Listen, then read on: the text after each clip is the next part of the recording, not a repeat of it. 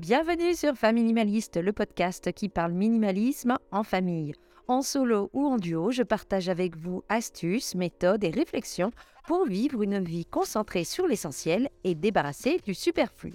Mon mari et moi sommes à la tête d'une famille de trois petits minimalistes de 10, 12 et 14 ans, et ce qui avait commencé par un simple désencombrement a fini par devenir une vraie philosophie de vie. J'ai fini par me former sur le sujet et je suis maintenant home organizer certifié, professionnel du désencombrement et de l'organisation et j'aide les familles à se séparer du superflu pour simplifier leur quotidien. Aujourd'hui, je vous propose un épisode en duo avec Solange de So Zéro Déchet. Solange est une spécialiste de l'accompagnement des familles vers le zéro déchet et elle partage avec nous sa propre expérience, comment elle en est arrivée là, quels sont les obstacles auxquels elle a dû faire face, car oui, son chemin n'a pas été un long fleuve tranquille. Nous parlons minimalisme également et les ponts qu'il peut y avoir entre le zéro déchet et le minimalisme. J'ai pris grand plaisir à parler avec Solange et je suis sûre que vous allez apprendre énormément en l'écoutant parler, non seulement sur le zéro déchet, mais aussi sur votre propre pratique du minimalisme. Comme toujours, cet épisode est accompagné de sa fiche méthode. Vous y retrouverez les 5 R, la méthode dont nous parle Solange dans l'épisode. Et n'oubliez pas que lorsque vous téléchargez cette fiche méthode, vous avez également accès au lien de ma checklist de tri à télécharger gratuitement. Allez, c'est parti pour l'épisode du jour.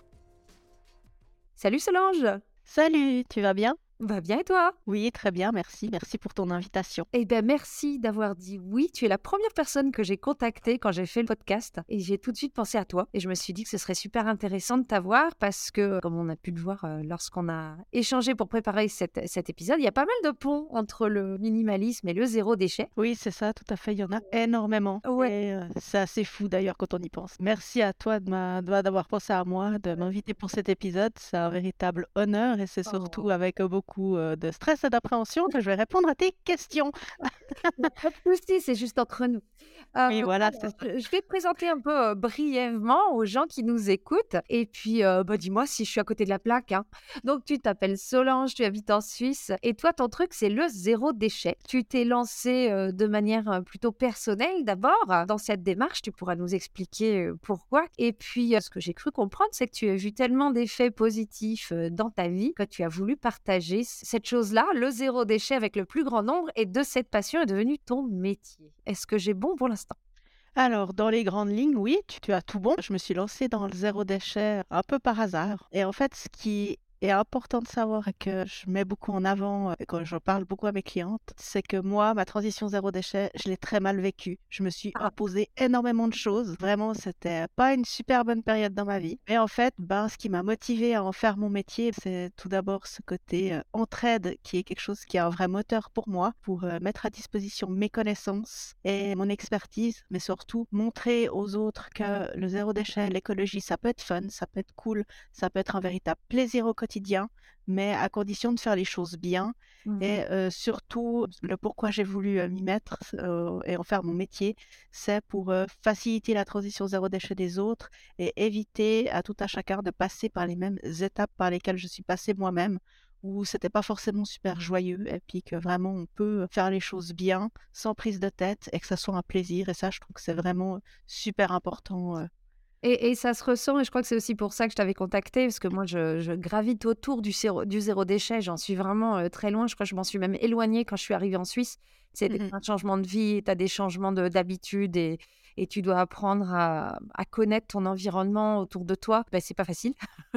oui c'est ça Euh, voilà, donc euh, je crois qu'on en était beaucoup plus proche quand on était euh, en Nouvelle-Zélande. Et là, maintenant qu'on est posé, qu'on a enfin sorti un petit peu la tête de l'eau, c'est quelque chose qui nous, qui nous titille à nouveau, surtout quand on voit euh, cette débauche de, de déchets et de surconsommation et d'emballage qu'on peut voir, je trouve, beaucoup dans les supermarchés suisses. Euh, oui oui c'est une horreur tu peux même plus acheter un brocoli ou même des bananes sans qu'elles soient emballées. c'est ça c'est là qu'on voit que la société de consommation nous a euh, un peu fait devenir un petit peu euh, des légumes et nous a fait arrêter de réfléchir puisqu'on Ouais. commence même à emballer des choses qui ont naturellement un emballage autour, Oui, c'est autour ça. d'eux donc euh, voilà Ouais, C'est un peu fou. Alors, comment toi, t'en es venu au zéro déchet? Alors, bah moi, ça s'est fait un peu vraiment complètement par hasard, dans le sens que je me suis pas réveillée un matin en me disant, tiens, le zéro déchet, c'est quoi, je m'y mets. C'est vraiment venu au cours d'une discussion complètement banale autour de la composition des shampoings. Avec une connaissance. Ça a vraiment commencé par, euh, ah tiens, mais t'as vu euh, un peu, euh, pardon du terme, mais toute la merde qui qu'il y a dans les shampoings, c'est fou. En fait, il se trouve que pour la personne à qui j'ai discuté, ça n'a pas plus tilté que ça, c'est resté là-dedans, dans le sens où oui, les shampoings, tout ça, euh, les compos sont pas top. Et moi, en fait, ça a été un véritable raz-de-marée. Dans le sens que j'ai commencé à me poser la question, me dire ouais, mais finalement, il y a quoi? C'est quoi tout ça? Et c'est quoi ces produits? Et c'est quoi ces trucs où on comprend rien et tout ça? Et ça a été vraiment un vrai raz-de-marée où ça a été vraiment mon point de départ où ça s'est fait tout d'un coup. Ça a commencé par les shampoings, puis je me suis dit, bah, si c'est comme ça pour les shampoings, les cosmétiques, bah, c'est pareil pour la nourriture, c'est pareil pour ci, c'est pareil pour ça. Et ça a été vraiment une grosse claque, en fait, pour moi. Donc toi, tu es vraiment parti, c'est très rigolo comment les gens rentrent dans tel ou tel concept. Et je trouve que le tir est assez original parce qu'on se dit toujours que le zéro déchet, c'est arrivé de un jour, tu as vu ta poubelle qui déborde et tu t'es dit non, la planète en a assez. Et en fait, toi, c'est parti d'un côté beaucoup plus personnel, est-ce que je comprends oui, voilà, Qu'est-ce que je mets dans mon corps? Qu'est-ce que je mets sur mon corps? Et le fait d'avoir vu tout ça, en fait, toi, tu as voulu aller vers une consommation plus naturelle. Et du coup, bah, si tu veux faire plus naturel, tu fais maison. Et si tu fais maison, du coup, il n'y a pas de... Exactement. Exactement, c'était ça. Et en fait, vraiment, tout est venu d'un coup. Il y a eu le côté mmh composition naturelle des produits d'hygiène. Il y a eu le côté ultra local, zéro déchet en cuisine. Et le côté zéro déchet, réduction des déchets, réduire ma poubelle, etc. Ça, ça a été vraiment tout d'un coup. Je dirais que j'ai beaucoup évolué depuis. Bah maintenant, ça fait quoi? Ça fait 5, 6 ans que je suis dans le milieu. Et c'est vrai que au début, c'était cette grosse prise de conscience avec beaucoup d'éco-anxiété. C'était vraiment d'abord ce côté urgent de tout faire mieux. Dans ce tout faire mieux, ben il y a eu, c'est là où ça s'est cassé la figure, quoi. C'est un peu comme quand tu te lances dans le minimalisme, tu commences souvent par un gros désencombrement parce que si tu veux vivre avec moins, il ben, faut commencer par évacuer plein de choses chez toi. Et là où les gens se cassent la figure, c'est quand ils essayent de tout désencombrer en même temps, toutes les pièces, et que le désencombrement avance pas, et tu te dis non mais alors ça sert à quoi? Plus je fais du tri, plus il y a du bazar chez moi. Et du coup, ça te décourage. Donc il y a un parallèle avec ça ou pas Oui, exactement. Moi, c'est vraiment c'est que je me suis lancée corps et âme tout de, suite dans, tout de suite dans tout, et je me suis retrouvée vraiment à m'épuiser entre les recherches, on tout et son contraire, que j'essayais des trucs, ça marchait pas, je devais tout faire toute seule parce que j'étais pas soutenue finalement dans ma démarche au niveau de mon entourage. J'avais l'impression nager à contre-courant, en fait. Ouais, voilà. Et justement, il me manquait ce côté euh, soutien. Et à l'époque, il n'y avait pas toutes les infos qu'on peut trouver maintenant sur le sujet. Et à ce moment-là, bah, j'ai découvert complètement par hasard qu'il y avait une communauté francophone sur les réseaux sociaux. Et en fait, c'est à ce moment-là que je me suis lancée avec mon compte Instagram euh, sur Zéro Déchet où en fait, je rédigeais une sorte de journal de bord de mes changements, de mes aventures, etc. Mmh. Et c'était vraiment génial de pouvoir échanger avec des personnes qui vivaient la même chose que moi, qui avaient les mêmes problématiques. Il y avait vraiment ce côté soutien euh, entre personnes euh, où on se connaissait pas du tout, mais on, était dans le même bateau finalement. Et petit à petit, bah, en fait, bah, j'ai commencé à pouvoir mettre tout en place bien, j'ai repris les choses en main. Et euh, au fil du temps, au bout de quelques années, on a commencé petit à petit à venir me demander des conseils, à me demander mon avis, à et selon mais tu ferais comment pour ci, tu ferais comment pour ça. Et en fait, c'est ça qui petit à petit m'a motivé à me lancer là-dedans et à professionnaliser toute cette activité que je faisais sur mon temps libre par plaisir. Oui, on est venu chercher, quoi, en gros. voilà, c'est ça, c'est un peu ça. Du coup, quand tu dis que ça s'est mal passé, c'était quoi? C'était justement parce que tu t'es épuisé, parce que tu essayais de faire, par exemple, euh, du zéro déchet partout d'un coup en même temps, genre et la cuisine et tes produits ménagers. Et... C'est exactement ça. C'est qu'en fait. C'est violent un petit peu. Oui, oui, c'est pour ça que je dis en fait toutes les erreurs que je dis aujourd'hui à mes clients, à mes clientes de ne pas faire, c'est tout ce que j'ai fait. Donc c'est vraiment basé sur ma propre expérience et mon propre vécu où j'ai vu que ça ne servait à rien. Il y a un exemple que j'aime beaucoup parce qu'il me fait beaucoup rire maintenant avec du recul. Pendant des années et des années, je me suis, euh, je vais dire ça de manière un peu euh, rigolote, maltraité les oreilles avec un auriculi. Parce qu'un auriculi, c'est zéro déchet. Pour les personnes qui ne savent pas ce que c'est, c'est quelque chose qui va venir remplacer les cotons-tiges où en fait c'est un petit bâtonnet en bois avec une pointe légèrement recourbée. C'est originaire du Japon et ça permet de nettoyer les oreilles en venant enlever finalement l'excédent de, de cérumen. Et en fait ce truc, parce que pour moi il n'y a pas d'autre nom, je me suis massacré les oreilles pendant des années et des années sous prétexte que c'était zéro déchet, alors qu'en fait, il y a énormément d'autres alternatives qui maintenant, bah, je n'utilise plus cet objet de torture. Et puis, je suis pourtant toujours euh, zéro déchet à ce niveau-là, euh, dans la salle de bain. Et tu as toujours les propres. Voilà. Tu as mis du temps en fait à, trouver tes produits, trouver tes alternatives. Euh, quand tu t'es rendu compte, non, là, ça va pas du tout. Je suppose que tu as été tenté, tout arrêté, que je pense pareil pour faire le parallèle avec des gens qui sont au milieu de leur désencombrement ou alors même qui commencent à vivre le- leur vie minimaliste, mais qui ont des enfants qui arrivent et ça peut challenger beaucoup de, de choses chez les gens. Comment t'es passé au-delà? Que t'es passé du je me noie à non, ça va le faire. Je dirais que j'ai dû apprendre à faire preuve de bienveillance envers moi-même. Et ça, ça a été compliqué à un certain moment. Et c'est vrai que maintenant, je suis beaucoup plus bienveillante envers moi-même. Et c'est aussi pour ça que je peux faire ce que je fais aujourd'hui, à savoir aider les autres. Parce que ça sert à rien sinon de, de s'imposer autant de choses pour venir dire aux autres de faire le contraire après. Puis Mhm. voilà. Tu peux nous donner un exemple quand tu parles de t'es plus bienveillante qu'avec toi-même Comment ça se, ça se concrétise? Moi, par exemple, pour moi, aller faire mes courses en direct du producteur, faire mes courses en vrac, etc., c'est quelque chose qui me tient vraiment à cœur. Ouais. Bah, par exemple, il y a des moments dans ma vie où c'était très très facile et il y a d'autres moments, bah, il y a les aléas de la vie où on peut pas toujours faire comme on voudrait. Mhm. Et c'était dans ce genre de période-là où il y avait un rétro, ce que j'appelle un rétropédalage où pour x, y raison. Bah, typiquement, si je reprends l'exemple des confinements, pour éviter d'aller euh, trop euh, se brasser, euh, parce qu'il y avait beaucoup de peur autour du virus, etc. à ce moment-là, Ouais.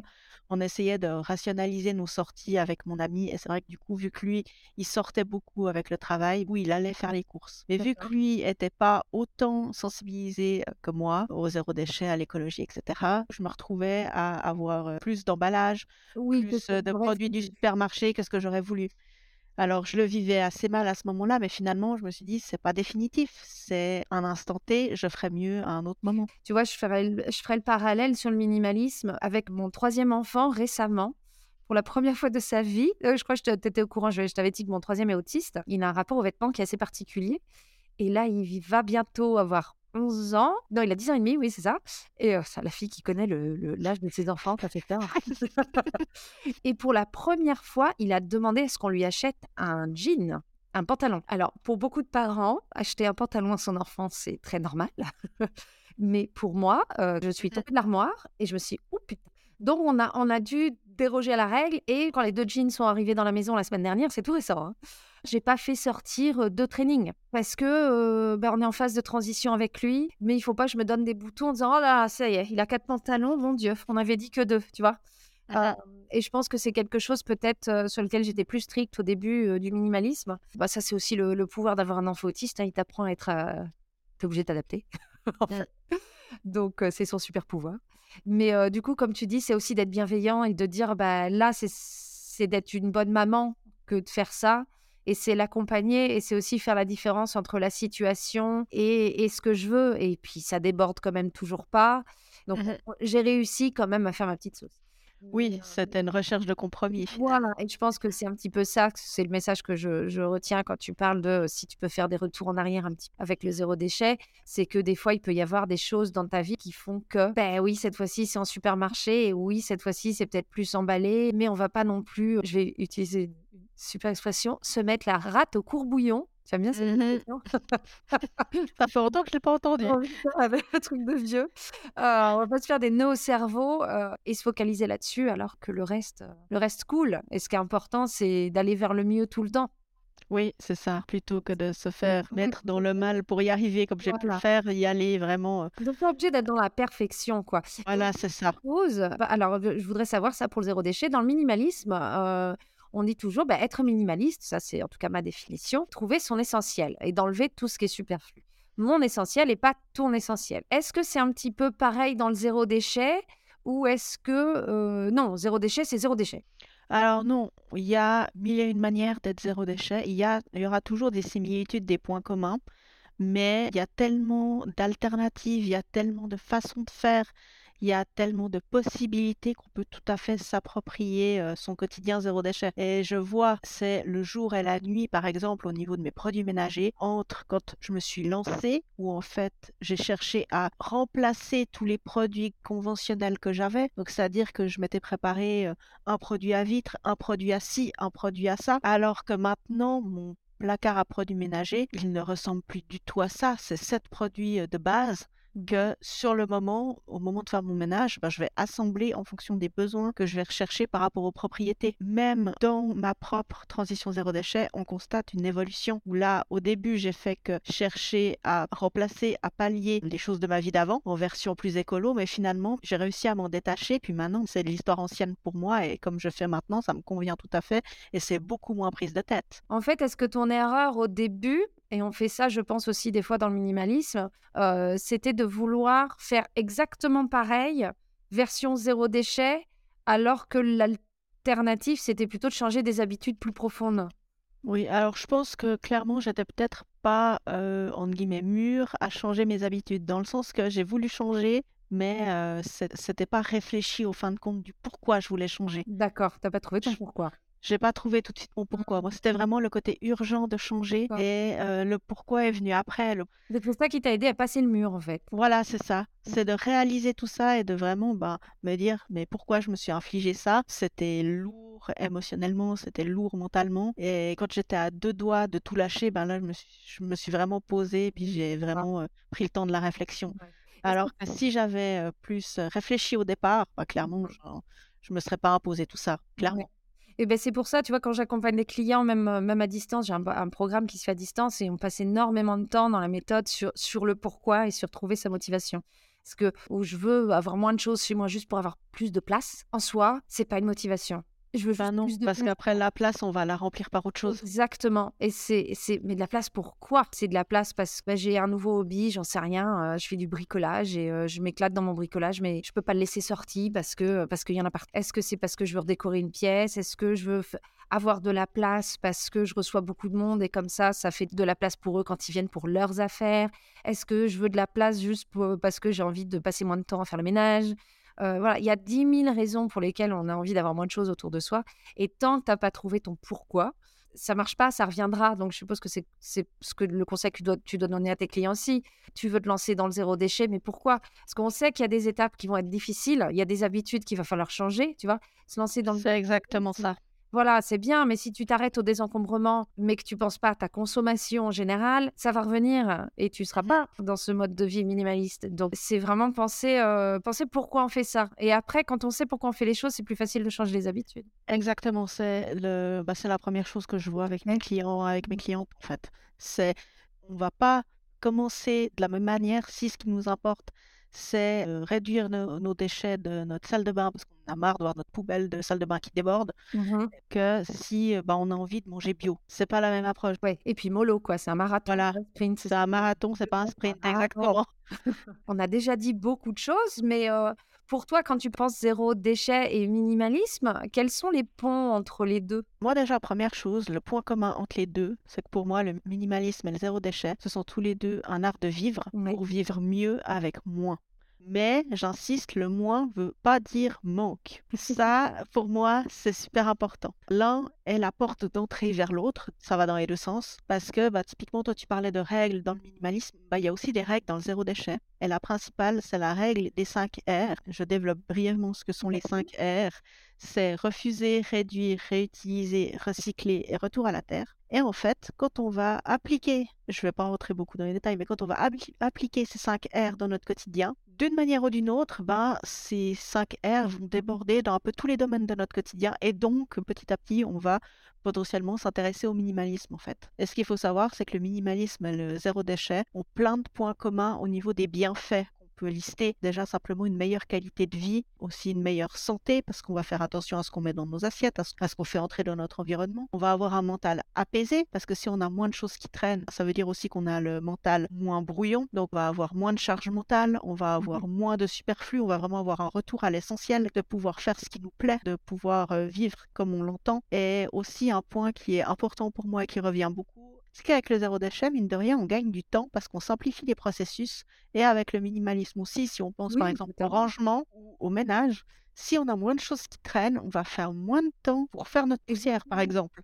Donc ça nous fait du coup plus de temps pour soi et pour les choses qui comptent vraiment, moins de dépenses inutiles aussi, puis du coup qui dit moins de dépenses inutiles dit plus de pouvoir d'achat aussi. Oui, pour faire. Et ça par les temps qui courent, ben, je pense que c'est c'est un point non négligeable. moi je trouve qu'en termes de pont entre les deux, pour moi le point commun c'est de s'interroger sur nos besoins réels. Oui, entre besoin et envie, ça c'est quelque chose qui revient beaucoup. Sur vraiment quels sont nos besoins. Est-ce que c'est pas est-ce que j'ai vraiment besoin de ça ou est-ce qu'on n'est pas en train de me le vendre, tu vois? Et ça nous fait du coup nous questionner sur, euh, sur nos rapports aux objets, parce que je suppose qu'il y a des choses que tu as remplacées dans le zéro déchet, mais il y a des choses que tu as abandonnées totalement. Oui, tout à fait. L'exemple qui me vient en tête, au début de ma transition zéro déchet, j'ai cherché à remplacer le papier ménage ou sopalin. J'ai cherché à le remplacer. Donc en fait, je l'ai remplacé par euh, des euh, essuie-tout lavables que j'ai beaucoup utilisés, mais je les utilisais beaucoup bah, pour euh, la même utilisation que j'utilisais avant, à savoir en cuisine, pour dès que je renversais quelque chose ou pour essuyer le plan de travail, etc. Et c'est vrai que maintenant, je me rends compte que j'utilise moins, c'est moins un réflexe d'aller vers le côté essuie-tout. Puis petit à petit, bah, en fait, je me suis rendu compte, mais un torchon et ça va tout à fait bien. Enfin, et du coup, je, les ai toujours et je les utilise, mais euh, peut-être plus occasionnellement. Après, chacun euh, fait comme, euh, comme il peut, mais je crois que la raison pour laquelle, en fait, c'est ça, la raison pour laquelle, ce que je suis en train de penser pendant qu'on parle, mais pourquoi j'utilise plus ce fichu essuie-tout, c'est que au fur et à mesure où on avance dans notre démarche minimaliste, je me rends compte qu'on a banni tout ce qui était à usage unique. Je devrais plus dire on a banni tout ce qui est à usage spécifique. S'il y a un objet qui nous sert, juste par exemple un truc tout bête, un petit truc avec plein de fils à beurre là pour couper les œufs, tu mets ton œuf dans le truc en plastique. Ah oui, oui, bah ça typiquement un couteau fait l'affaire quoi. Oui, voilà. Donc en fait, on, donc ça c'est ce que j'appelle les objets. Oui, c'est les objets à usage spécifique. Et effectivement, le l'essuie-tout, le papier ménage, c'est un usage généralement spécifique. C'est pour euh, quand il y a une tâche par terre un objet qui nous sert à seule chose, eh ben non, on fait 100. On va pas acheter un objet qui est spécifiquement fait pour ça. Et ça, le, danger, c'est la cuisine. Ça, c'est un bon truc si vous voulez commencer un peu dans le, dans le minimalisme. Regardez dans votre cuisine et regardez tous les objets à usage spécifique. Comme tu dis, euh, pour le truc qui coupe les œufs, un couteau, ça suffit.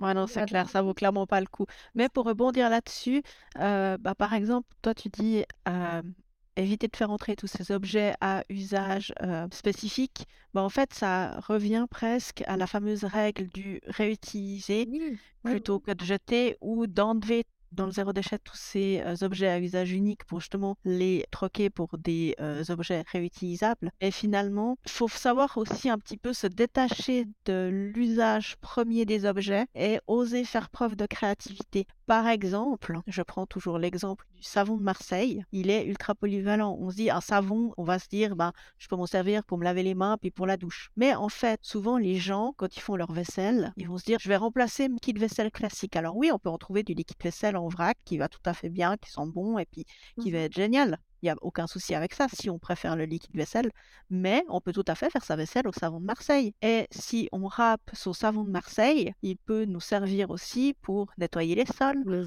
pour euh, la lessive, même pour détacher les vêtements. Un produit, on peut lister comme ça au moins une dizaine euh, d'utilisations possibles. C'est faire ça. c'est exactement ça. Quand tu es minimaliste, tu es un petit peu obligé. Quand euh, ton premier réflexe, c'est pas d'acheter un truc, bah, tu deviens créatif et elles sont là, les solutions, en fait. Oui, tout à fait. Moi, j'avais une question pour toi. Tu as évoqué au début de l'épisode. Comment tu fais quand ton entourage ne comprend pas ou ne soutient pas ta démarche? Est-ce que tu as réussi à convaincre les gens? Si oui, comment? Ou est-ce que tu as réussi à faire sans? Et si oui, comment? Alors, question un peu compliquée. Alors déjà, dans mon cas, au début, c'était beaucoup vu comme une lubie poussée à l'extrême qui passerait. Maintenant, je dirais, avec du recul, ils ont compris. Et même, certains s'y mettent. Ils mettent en place des choses. Ils se disent, ah bah tiens, ou ils me voient tester tel truc. Ils se disent, ah bah tiens, je peux essayer. Ça, dernier geste en date, euh, j'ai guillemets, su vendre à ma maman que j'avais trouvé un super dentifrice zéro déchet et puis je lui l'ai fait tester et elle m'a dit, bah écoute, vu que c'était pas encore commercialisé à ce moment-là, dès que c'est commercialisé, tu me dis parce que je vais commander. Voilà. Donc maintenant, c'est clair que l'entourage, c'est quelque chose qui revient beaucoup aussi dans mes accompagnements. C'est souvent ce qui pose le plus de problèmes avec le moment de s'y mettre je pense que le plus important, c'est le dialogue. Parce qu'on n'est pas dans la tête des gens. Souvent, on pense que certaines personnes pensent d'une certaine manière, alors que ce n'est pas forcément le cas. Donc, en fait, si personne ne parle, bah, ça va être compliqué de se comprendre. Donc ça, c'est le premier point, dialoguer, parler, et surtout ne pas hésiter à le faire. Deuxième point,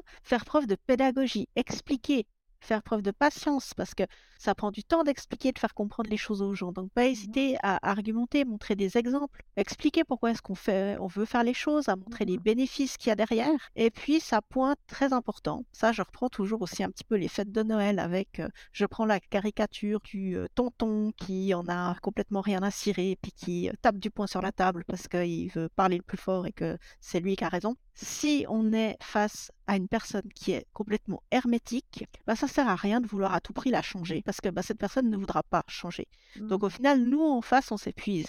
Donc mmh autant s'économiser un petit peu d'énergie et de parler de zéro déchet et d'écologie à des personnes qui sont curieuses et ouvertes à la discussion. Parce que là, on pourra justement voir que finalement, ce qu'on fait, bah, c'est pas euh, dénué de sens et que bah, même si là, les personnes soutiennent. Donc pour toi, c'est déjà essayer de trouver des alliés, donc communiquer, expliquer ta démarche, essayer de comprendre pourquoi cette démarche peut être aussi compliquée pour la personne avec qui tu vis ou les personnes avec qui tu vis. Et si c'est trop difficile, alors est-ce que tu as déjà accompagné des gens qui étaient face à un mur? Typiquement, par exemple, j'ai accompagné des personnes où pour elles c'était important de mieux consommer au niveau de l'alimentation, mais qui étaient face à quelqu'un pour qui l'alimentation n'avait pas autant d'importance. Par exemple, euh, notamment, je pense à la question de la réduction de la viande, par exemple, où là, du coup, c'était bah, c'était quelque chose qui était un véritable problème pour la personne parce qu'elle se sentait mal vis-à-vis de ça, de voir autant de viande tout le temps à sa table. Et du coup, qu'est-ce que tu conseillerais, toi, à ces gens-là? C'est vrai que ça sert à rien de tout révolutionner pour l'ensemble de la famille,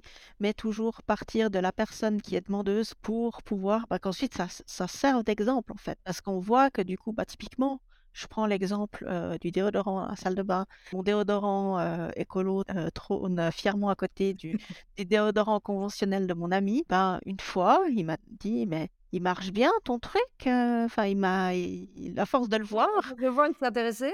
Il s'est intéressé. Alors après, il a testé. Il se trouve qu'en l'occurrence, celui-ci ne lui convient pas. Alors il a dit, ouais, enfin, j'apprécie l'idée, mais moi, ça me convient pas.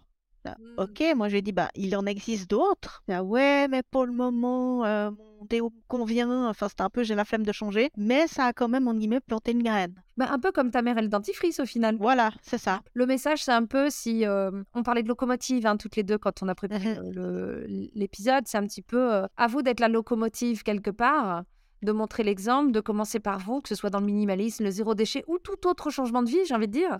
Oui, euh, voilà. exactement. Euh, tu es la locomotive. Après, euh, ça sert à rien de tirer des wagons qui n'ont pas envie d'être tirés, quoi. C'est ça. Euh, tu essayes, tu montres les bénéfices, t'en parles, tu montres l'exemple.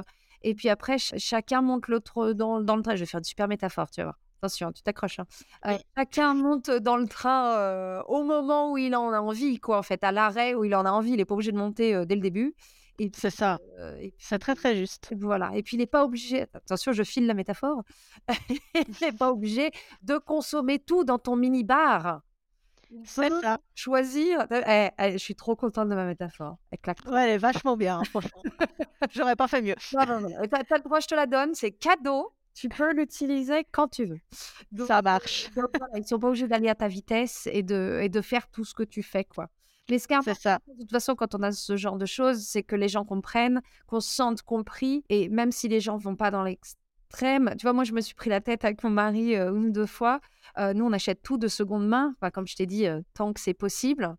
Et ça a mis du temps avec mon mari. Et, je suis encore des fois vexée quand il me dit bah je vais aller là-bas pour voir si je peux pas acheter telle ou telle chose et il me sort le nom d'un magasin tu vois mmh tu dis là mais on regarde d'abord de seconde main c'est bah et en fait, ça me frustre. Euh, maintenant, j'essaye d'être moins frustrée.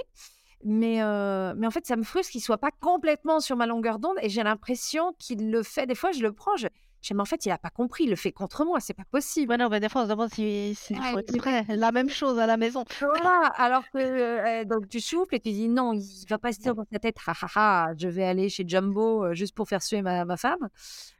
non, c'est pas ça lui, il a encore ce réflexe. C'est pas, même si ça fait des années, il faut que je le, je le rappelle à l'ordre, entre guillemets. Mais par contre, quand je lui dis, il n'y a pas de problème, il n'y a pas de.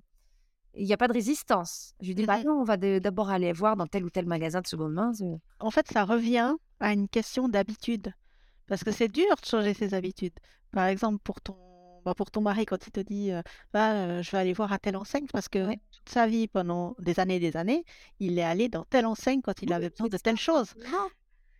Et alors en fait, c'est juste une question d'habitude, Ouais. mais on dit c'est juste une question d'habitude, mais on oublie que changer ses habitudes, ça demande du temps. Mais ça Et pour ça, et pour ça, faut être ben, bienveillant avec soi, que c'est normal qu'au début, ben, on ait des ratés. Par exemple, je prends l'exemple des courses en vrac.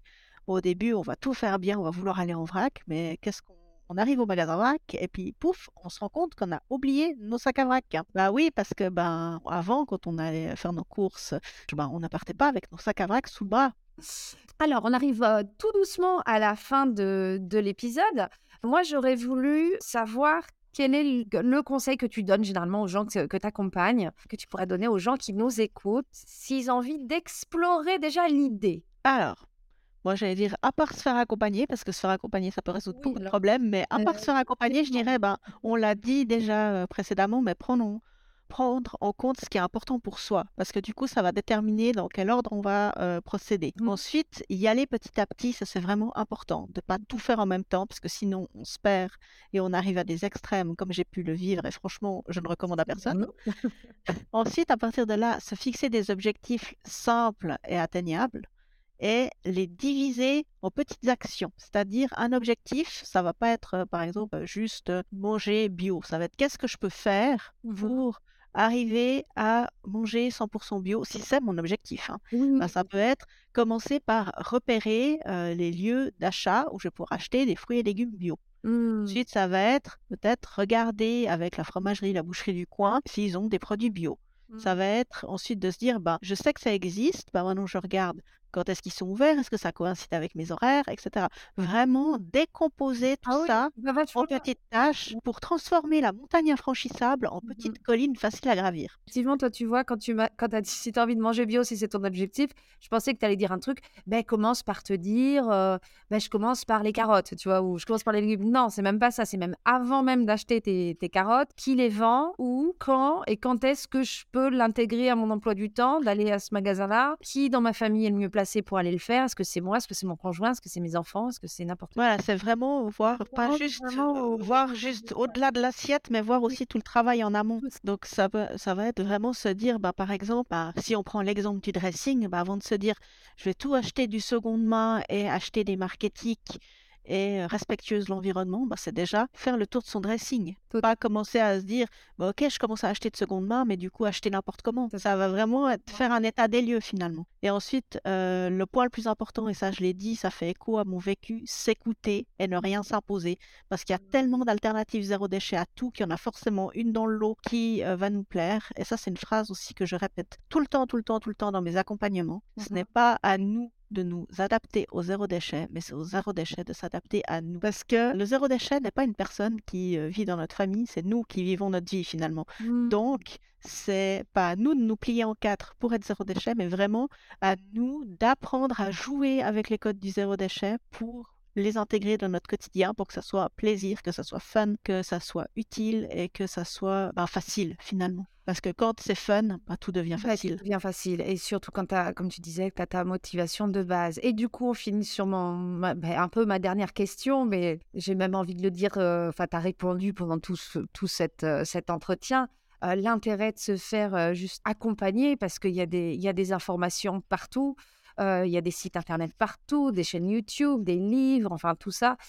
Oui, alors déjà, moi, euh, c'est quelque chose que je mets euh, vraiment à pied d'honneur à faire, c'est que je m'adapte à la situation des gens. Vraiment, Mm. tout est personnalisé. Je vais, par exemple, faire trois accompagnements sur euh, la salle de bain zéro déchet. Bah, les trois seront complètement différents parce que tout le monde n'a pas les mêmes problématiques, etc. Donc vraiment, l'intérêt de se faire accompagner individuellement, ben, c'est que on a le soutien qu'on recherche, qu'on peut peiner à trouver dans euh, notre entourage. On bénéficie d'une expérience et d'une expertise, ça on a Oui, bah tendance à l'oublier. On gagne du temps et surtout on maximise les chances de passer à l'action parce que je ne sais pas euh, toi. Ouais. je ne sais pas toi, mais par exemple, moi j'ai beaucoup de personnes qui me disent oui, mais euh, pour le zéro déchet, euh, j'ai tout trouvé sur internet, ce que j'avais besoin pour mes produits de de produits ménagers. Ah, alors moi, je dis oui, c'est bien, mais qu'est-ce qu'il y a dans ta recette? Est-ce que tu es vraiment sûr que la recette est testée approuvée? Est-ce que euh, Mhm. tu as trouvé une recette de produits nettoyants, mais il y en avait euh, 36 000, donc finalement, qui te dit que c'est la bonne? Et puis Ouais. surtout, tu as trouvé 36 000 recettes, mais est-ce que tu es passé à l'action? Parce que souvent, on a les recettes, mais c'est pas pour autant qu'on a passé... euh, qu'on est passé à l'action. Alors Solange, si on a envie de te euh, retrouver, on peut te suivre bien évidemment sur les réseaux sociaux. Moi j'aime beaucoup ce que tu fais sur les réseaux. C'est gentil, merci. Toujours fait avec euh, intelligence, bonne humeur, légèreté. Euh, et ben, je recommande à tout le monde de suivre ton compte. qui, est très, qui est très agréable, en plus qui est joli à regarder. J'aime beaucoup tes couleurs. C'est gentil, merci. Un joli vert. Et, et, voilà, tu proposes souvent des, régulièrement des lives, des webinaires également pour en savoir un petit peu plus avant de se lancer dans un, un éventuel accompagnement, c'est ça? Oui, c'est ça. Alors, j'organise des lives Instagram beaucoup donner la parole à des entreprises qui ont des belles valeurs et qui surtout m'ont elles-mêmes accompagné le plus souvent dans ma propre transition zéro déchet. Ouais. Donc, c'est testé et approuvé. Et je donne régulièrement des webinaires, des ateliers en ligne, tout plein de, choses vraiment pour aider à maximiser le passage à l'action.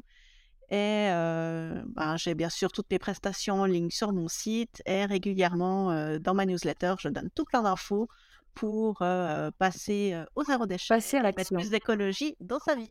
Eh bien, je mettrai de toute façon tous les liens dans la description. Solange, je te remercie d'avoir été une super invitée. Je pense qu'on aurait pu parler encore pendant deux heures. Oui, mais on va s'arrêter là. Merci beaucoup pour, pour cette invitation. Ça m'a fait super plaisir de partager ce moment avec toi. C'était super et j'espère que ça aura fait écho aux gens qui me suivent d'habitude et qu'ils seront très nombreux à aller voir ce que tu fais. Je te souhaite une bonne journée. Et à bientôt. Et voilà, c'est fini pour l'épisode du jour. J'espère qu'il vous a plu. J'aime vraiment beaucoup inviter des gens sur ce podcast et il y a encore plein d'invités de prévus, donc restez à l'écoute.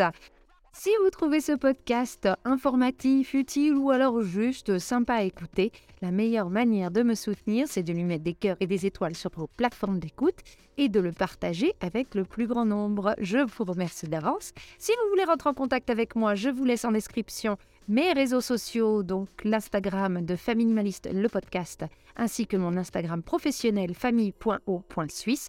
Vous pouvez aussi me contacter par email. Rendez-vous en description. Je vous dis à la semaine prochaine et en entendant, n'oubliez pas, vivre avec moi, c'est vivre avec mieux.